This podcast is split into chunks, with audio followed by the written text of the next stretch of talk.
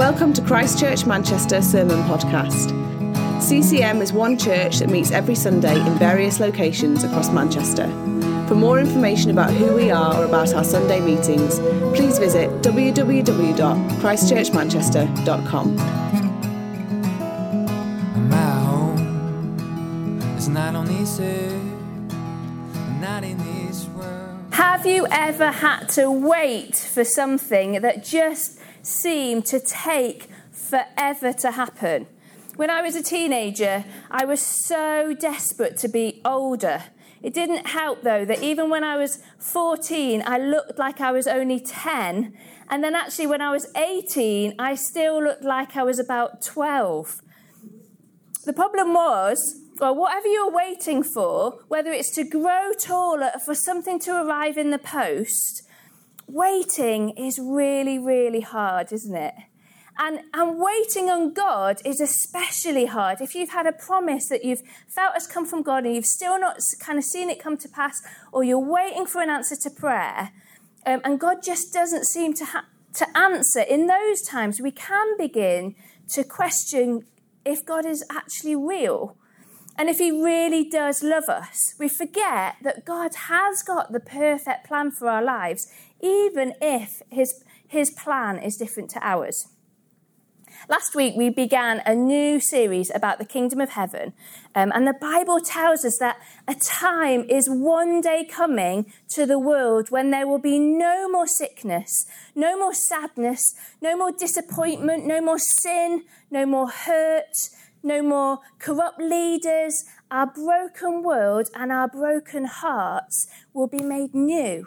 Isn't that great news? That time is coming. And last week, Tom talked about how John the Baptist, really unusual character, wearing strange clothes and eating odd food, living out in the middle of nowhere, was called by God, even before he was born, to preach to the people of Israel that they should repent, turn away from their sin, for the kingdom of heaven is near. John was preaching to the people of Israel that it was time to turn from their old way of life, the lives that they'd been living, and turn back to God because they were about to see a glimpse of heaven on earth. Well, God's people, the Israelites, had been waiting for hundreds of years for God to come and rescue them. You know, in the Old Testament, there are over 300 prophecies about a future Messiah a Saviour appointed by God to deliver his people from oppression. Here is one from Isaiah chapter 9, um, which is repeated in Matthew 4, which we're going to be looking at today. In the future, he, God, will honour Galilee of the nations by the way of the sea beyond the Jordan. The people walking in darkness have seen a great light. On those living in the land of deep darkness, a light has dawned. And then in verse 6 it says, For to us a child is born, to us a son is given, and the government will be on his shoulders, and he will be called Wonderful Counselor, Mighty God, Everlasting Father, Prince of Peace. Of the greatness of his government and peace there will be no end. He will reign on David's throne and over his kingdom, establishing it and upholding it with justice and righteousness from that time on and forever. It was prophecies like these that were written down 700 years before Jesus was born that meant the Israelites knew that God had promised that one day he would send a rescuer to save them. But they had waited and waited and waited. Let's imagine for a minute that we are the Israelites. Living in the time of Jesus, life was far from easy for them. There was no washing machines or, or fridges, there weren't any Xboxes or Netflix. The Israelites also lived in constant fear of the Romans who ruled over Israel at that time. They were not safe and they were not free. They'd been waiting for God the rescuer um, for so long that I expect they began to question um, if God was actually real, and many were cer- certainly living as if he wasn't. But then, strange things began to happen. Whispers that God was up to something, rumours of angels appearing to shepherds, and wise men travelling from afar to see a baby that would one day be a king. And then more recently, um, a man who looked and sounded like the old prophet Elijah had been telling everyone to repent and get ready because the rescuer was on his way. The kingdom of heaven was coming near.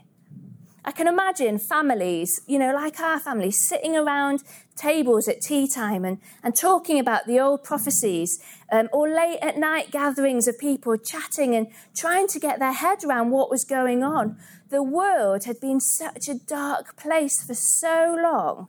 Was it possible that God was about to do something amazing? And then today we read this passage from Matthew 4, verse 23. Jesus went throughout Galilee, teaching in their synagogues, proclaiming the good news of the kingdom, and healing every disease and sickness among the people. News about him spread all over Syria, and people brought to him all who were ill with various diseases those suffering severe pain, the demon possessed, those having seizures, and the paralyzed, and he healed them. Large crowds from Galilee, the Decapolis, Jerusalem, Judea, and the region across the Jordan followed him. Jesus enters the story. Not a baby anymore, and not just any man. Jesus, the God man, begins to teach in the synagogues, proclaiming the good news. If we skip back a few verses to 17, it says, Jesus preached the same message as John to repent, for the kingdom of heaven is near. This very ordinary looking man, Jesus, starts to preach an extraordinary message of hope to a people who have been waiting so long for their rescue. I wonder how we would have reacted if we were the Israelites hearing of this man, Jesus. Would we have whispered in excited, hushed voices that God was on the move? I wonder how the good news of Jesus is impacting your life today. We're going to watch a scene from The Lion, the Witch, and the Wardrobe now, and I love um, listening in to where the beavers talk about um, Aslan, Aslan is on the move. Let's watch this. To the to the witch's house. You know what I say? There's you to go through this place.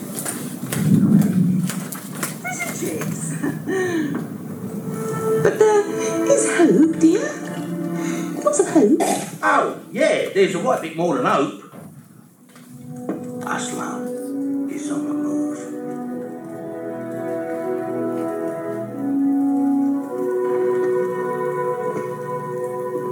Aslan? Who's Aslan? you cheeky little blighter. what? You don't know, do you? Well, we haven't exactly been here very long. Well, he's only the king of the whole wood. The top geezer. The real king of Narnia. He's been away for a long while. But he's just got back. And he's waiting for you near the stone table. Waiting for us. You're blooming joking. They don't even know about the prophecy. Well, then, Look. Aslan's return. Tumnus' arrest. The secret police. It's all happening because of you. You're blaming us. no, not blaming, thanking you. There's a prophecy. When Adam's flesh and Adam's bone sits at Cair Paravel enthroned, the evil time will be over and done. You know that doesn't really rhyme. No, I know it don't. You're kind of missing the point.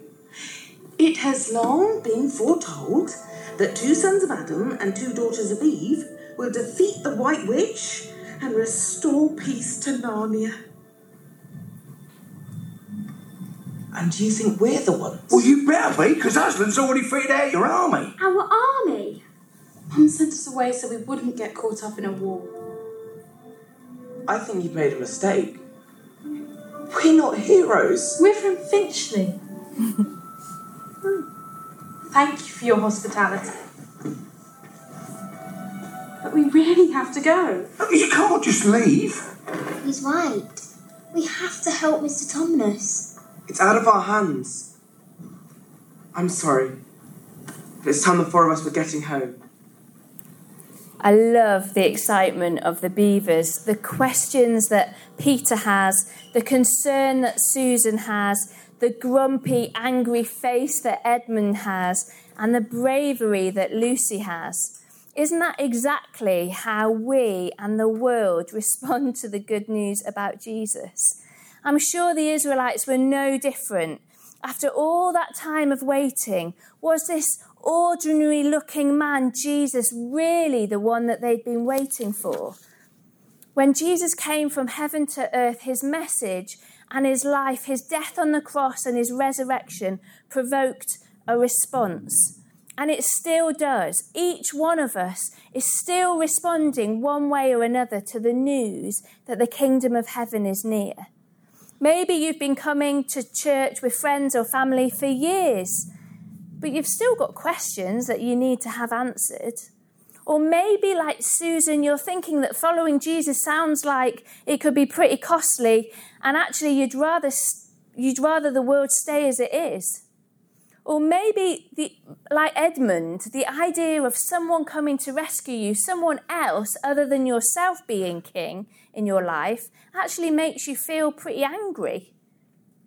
Maybe you've believed in Jesus for a long time, but life's disappointments and struggles have impacted your faith, and you seem to have lost your hope and joy somewhere along the way.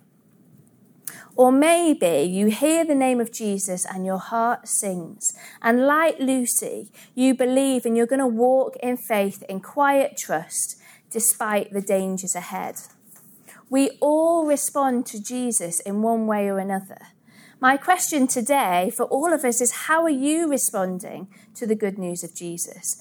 How is the good news of Jesus impacting your life today? I remember when I was 10 years old, and even though I'd been brought up going to church every day, uh, like every week, and I did believe in Jesus, I still had loads of questions. I used to worry that I might not be a Christian because of all the questions that I had.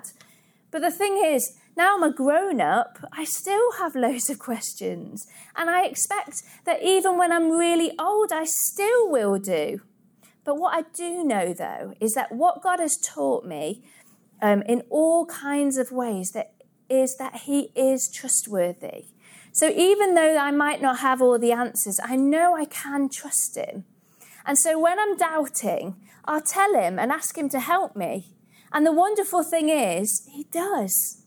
So whether you're grumpy like Edmund or nervous like Susan and just have a ton of questions like Peter, tell God.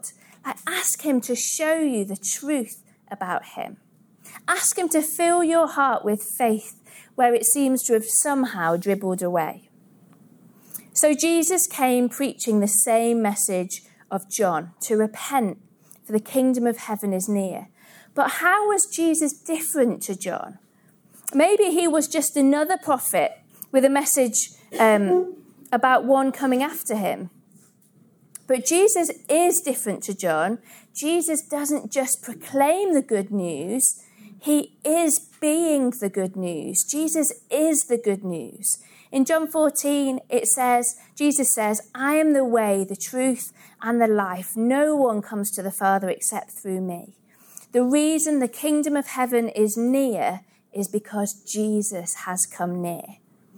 Verse 23 says that Jesus healed every disease and illness amongst the people. And then it goes on to list a whole load of different illnesses. The writer is trying to make the point that Jesus, that nothing is too difficult for Jesus. He's got supernatural power to, to heal every possible sickness. So, what does this what does this tell us about Jesus? Does anyone want to shout out? What does this tell us about Jesus? The fact that Jesus was able to heal every kind of sickness. What does it tell us? He's powerful. He is powerful, yeah. He can do it. He can do it. He's got the power to heal. You know, we've got a few doctors and nurses um, and even a paramedic in this church, and, and they could tell us a lot about how our bodies work. They could recommend medicine and what to do if we get poorly.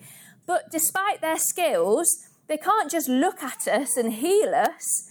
Um, but Jesus could, because Jesus was not just a man, he was a God man. He was fully human and fully God. And so he had power to heal, not just the heart, but our physical, um, our physical bodies too. What else does it tell us about Jesus? It- yeah, he's God's son. He's, he's powerful. He can do it. Somebody say, He loves us. Yes, He loves us. Jesus cares about people. He longs for people to know Him. Jesus came to seek and save the lost. He longs to spend eternity in relationship with us. And He cares about us and He wants us to be well. He hates sickness and sorrow. It's not how the world is meant to be. When Jesus arrives, He begins to touch the world with healing. You know, just like in The Lion, the Witch, and the Wardrobe, it's been in winter, hasn't it? And then where Aslan goes, spring begins to happen and, and flowers grow and, and it becomes beautiful. And when Jesus arrived, he began to touch people and individuals and, and th- those around him with his power and with his love and with his healing. We may still live in a world where we do see uh, sickness and sorrow, but we know that a day is coming um, when it will no longer be, and we will live forever with our bodies and our minds and our hearts fully alive and joyfully worshipping Him. Maybe when people first heard um, that, about Jesus and his message, they were a bit cynical or even angry, like Edmund. Um, but when but then they began to hear about friends and family meeting with Jesus and getting healed. Maybe they began to ask themselves if there really if there was more to this man than they'd first thought. We, um, we read that people from all over the surrounding area went out to find him and follow, it, follow him. There was something about this man that drew enormous crowds, even though he was ordinary to look at, even though he wasn't an incredible musician or a sports star, he'd not gone viral on TikTok or YouTube. But his message and his person transformed people's lives and brought in the kingdom of heaven. And today, Jesus continues to change people's lives from the inside out, totally transforming people. All of us who know Jesus have a story to tell, or a whole bunch of stories about how believing in Jesus and following Him has changed us from the inside out. I think one of the most convincing things that Jesus is real is the impact on those who know Him. People who walk closely with Jesus are different as a result. My mum became a Christian because she saw the difference it had made in my dad when he became a Christian. When the Holy Spirit works inside a person's heart, he transforms them. We're going to watch a video now about our very own, very lovely Claire, who was transformed when she encountered Jesus. Let's watch this. I wasn't brought up in a Christian family and had never really been to church. I came to Manchester 11 years ago for uni and quickly fell into the party lifestyle. By second year, my life was a complete mess. I was addicted to a range of drugs and I had problems with my mental health, which I was trying to fix myself uh, rather than going to a doctor. I was also in a very toxic relationship with someone who sold drugs. Mentally, physically, and emotionally, and spiritually, I was in a very dark place. A flatmate and close friend of mine was a Christian, and I had no idea, but she'd been praying for me for years. Uh, occasionally, she would invite me to church, but I'd always say no because I thought I'd burn if I stepped into a church. One day, after a series of devastating events, uh, which led to the breakdown of my relationship, I found myself at rock bottom. Um, I was horrified at the things I'd done, and I felt a desperate, desperate need for forgiveness, and I didn't know where to find it. As I was feeling this way, my friend invited me to church again, and this time I said yes, because I had nothing to lose. Something changed inside me when I went to church. For the first time ever, I felt peace in my mind. I now know that God met with me through the Holy Spirit, and after that, I never took hard drugs again. Um, However, some of the other destructive habits took a bit longer to kick. I particularly really struggled with smoking marijuana, and and giving that up was a huge thing for me. But God was with me every step of the way, and I remember making a deal with God, and I said, if I wake up tomorrow and I don't feel rough after smoking joint after joint, then I won't smoke again. And the next morning, I woke up and I was not rough at all. So I never smoked again and never smoked marijuana again. Praise God. Um, I've learned uh, so much more about God and His goodness since then. Um, I did an Alpha course, and what struck me the most was how people treated me. These young men, genuinely interested in who I was as a person, serving me food, and even just eating at a dining table was completely alien to me. I was used to my housemates stealing my food. But God completely transformed my life. There's no other explanation for who I am today compared to who I was. And if you want to ask me any questions about my testimony, please come up to me and I will gladly share because God is so good and through my story, He gets all the glory. Hmm. Shall we give God a round of applause?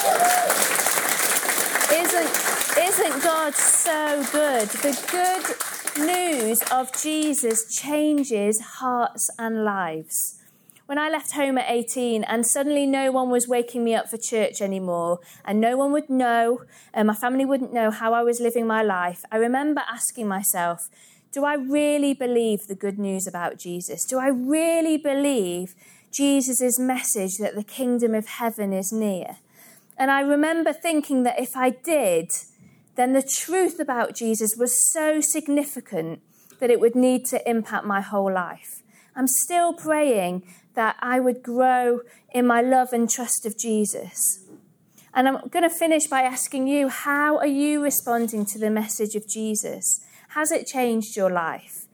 Is it, is it causing you to stop and consider thoughtfully whether you believe?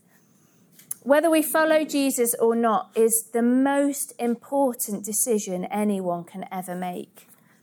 Before we sing again, I want us to do two things. First of all, put your hand up if you still have a mint. Well done, everybody. Right, now I want you to take it out and show me. Oh, amazing. Some are bigger than others. Jake, that's really good. that is brilliant. Well done. Well done. You are good at waiting. Well done. Now you can eat. Um, now I want you to, uh, will everyone stand with me?